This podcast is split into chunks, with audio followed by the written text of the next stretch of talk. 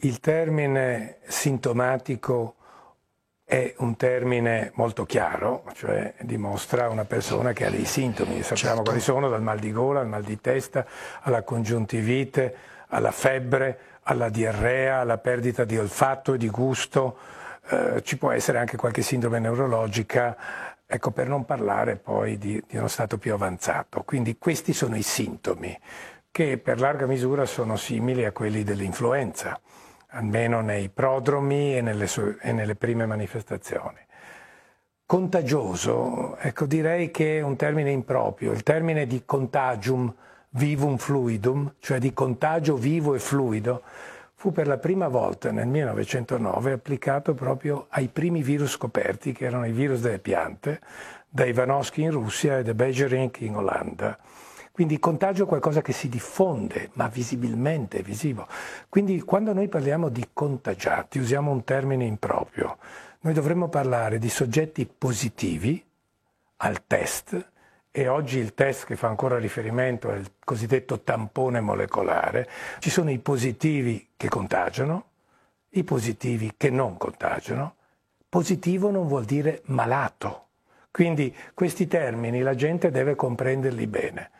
Cioè trovare un positivo vuol dire che io dopo tanti cicli di amplificazione con una tecnica che si chiama PCR, Polymerase Chain Reaction, che si fa in laboratorio, prendendo la materia che c'è sul tampone, estraendola, amplificandola per milioni di volte. Ecco, se io trovo un segnale positivo vuol dire che ho un po' di acido nucleico del virus ma non è detto che quell'acido nucleico rappresenti una particella virale infettante, quindi in grado di infettare. Può essere un residuo, un virus morto, qualcosa che l'ha, oppure non è detto che quell'acido nucleico sia rappresentante di una concentrazione di virus sufficiente a infettare. Sappiamo da almeno due lavori, e altri se ne sono succeduti, che hanno dimostrato con studi in vitro che l'infezione è possibile quando troviamo in un campione clinico almeno un milione di genomi equivalenti. Oggi non abbiamo ancora un test che dosi precisamente la carica virale, come l'abbiamo per tanti altri virus. Ricordo l'HIV, ricordo il virus dell'epatite C, il virus dell'epatite B, il virus del citomegalo. Perché non l'abbiamo? Perché non abbiamo ancora un farmaco. Per i virus che ho appena citato abbiamo dei farmaci e sappiamo che dobbiamo dosare il farmaco fino ad azzerare oppure rendere minuscola la concentrazione perché sappiamo che per esempio un soggetto che abbia 20 genomi equivalenti nel sangue di HIV non è infettivo certo. e non ha neanche i sintomi. Se lei è positivo non vuol dire che sia malato e neanche vuol dire, quindi non vuol dire che sia asintomatico e non vuol neanche dire che sia contagioso. Allora, se lei è asintomatico, può essere rintracciato solo nella ricerca che si fa durante lo screening o durante il tracciamento dei cosiddetti contatti, che si fa ovviamente con i tamponi. Se lei è asintomatico non lo sa, può sapere se è positivo da asintomatico solo se fa il test. Ma quello che stavo cercando di dire è che positivo non vuol dire ammalato e positivo non vuol dire contagioso per i motivi che ho cercato di spiegare, che ci vuole una certa soglia di concentrazione virale. Molti di questi ricoverati hanno sintomi lievi. Alcuni sono ricoverati per ragioni sociali, perché non hanno a casa nessuno, sono anziani, hanno paura, non hanno chi li assiste o perché vivono in una casa con figlioli giovani, con i nipotini, che dicono no, è meglio che tu vada in ospedale perché hai un po' di febbre, un po' di sintomo, oppure è meglio che ti ricoveri perché non sei abbiente. Quindi è una situazione diversa. Quindi, eh, voglio dire, è importante seguire eh, la catena del contagio, ma oggi, col 95% di asintomatici in Italia, nell'attuale situazione epidemica, ma ha senso inseguire e tracciare gli asintomatici, che sono la maggior parte. Con che tentativo? Di azzerare il contagio? È dal punto di vista razionale un non senso, dal punto di vista scientifico non perseguibile e non giustificabile. Aveva molto senso all'inizio della pandemia. Le ricordo che in Corea del Sud i due focolai principali erano due focolai che sono avvenuti durante cerimonie religiose, come ne abbiamo avuto anche in Italia, i funerali in Molise, eccetera. Loro sono riusciti a tracciarli subito ed hanno estinto sul nascere. Ha senso farlo come lo fanno i cinesi?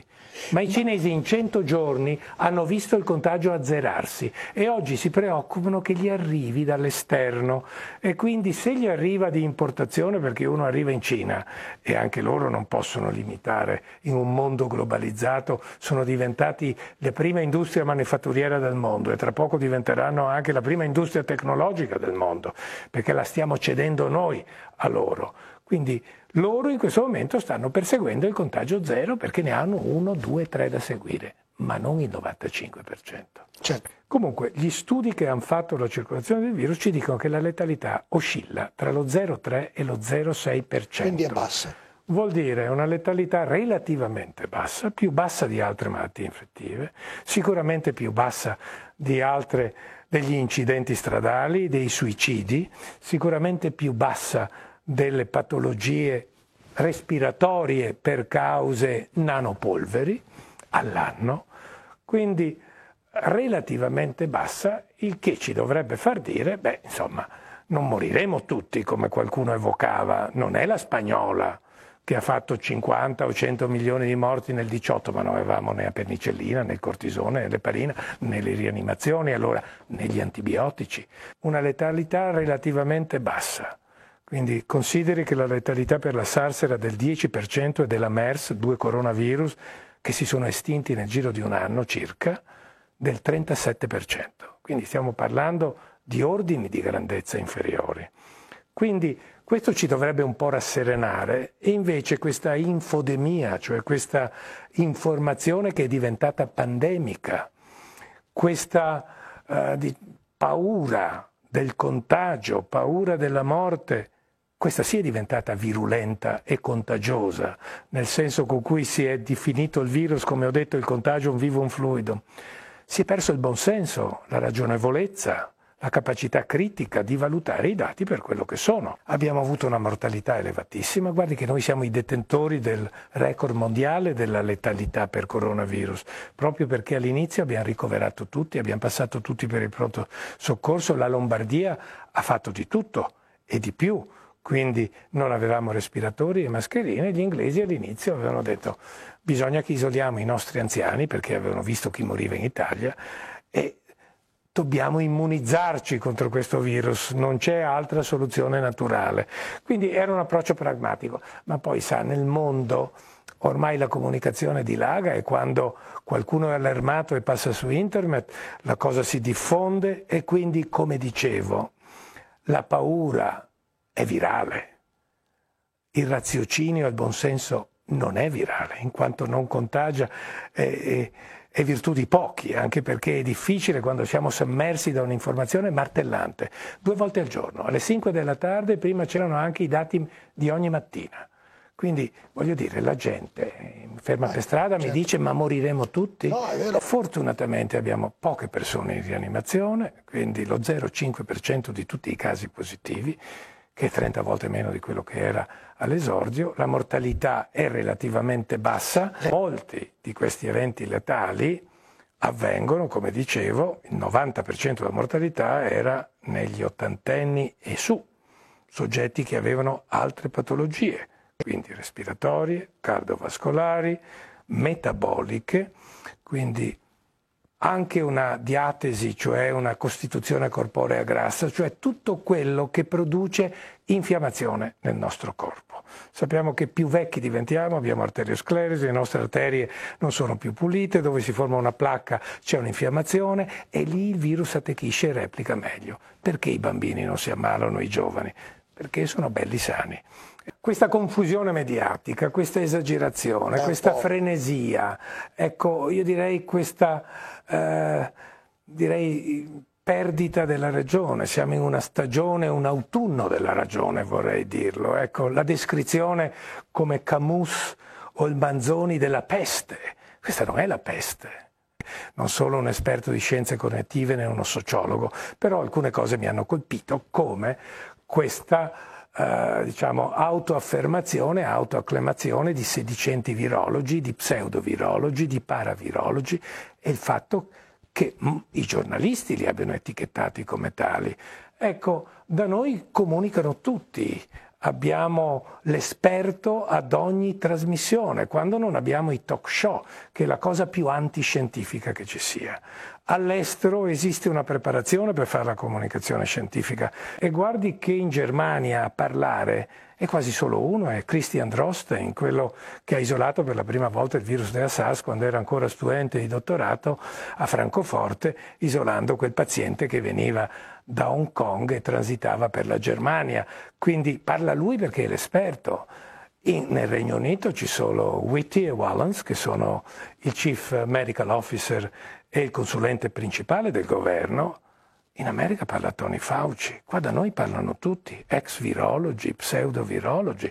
E ho assistito, ecco, che un giornalista accrediti come virologo un igienista, un epidemiologo, Ecco, non che il virologo sia la sorgente di tutta la conoscenza, ma in larga misura può descrivere meglio qual è il comportamento di un virus. Cosa fa un virologo?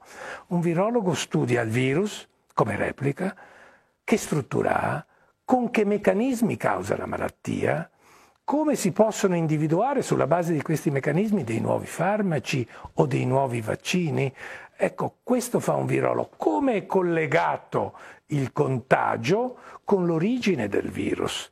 C'è un virus corrispettivo nell'animale, questo fa il virologo, mentre quei virologi che sono stati interpellati il 90% o erano infettivologi che avrebbero meglio parlato di come si tratta un paziente e quali sono i sintomi, erano igienisti che avrebbero meglio descritto una curva epidemica, come va il contagio, o erano entomologi esperti di zanzare o di malaria che non avevano mai visto pubblicato un lavoro scientifico su un virus. Quindi voglio dire, ecco, questo è anche colpa di chi interpella dei cosiddetti esperti, gli attribuisce una conoscenza e non guarda il curriculum. Quindi voglio dire, questo all'estero non avviene, in Italia avviene questo. Ai talk show partecipano attrici, soubrette, oltre a esperti, e si intersecano dialoghi che vanno dal politico all'econo- all'economico, al sociale, al diciamo medico scientifico. Ecco, quindi io quindi ascolto... voglio, capisco che le persone siano confuse. È stato molto chiaro. E quando mi parla di virologi, io voglio dire che ho fondato la Società Italiana di Virologia. Sono stato presidente per sette anni di quella europea che ha tre premi Nobel al suo interno. Conosco tutti i virologi in Europa e i principali virologi del mondo. In Italia le posso dire che i virologi sono pochissimi e la maggior parte di quelli validi, riconosciuti all'estero, non sono mai apparsi sugli schermi televisivi.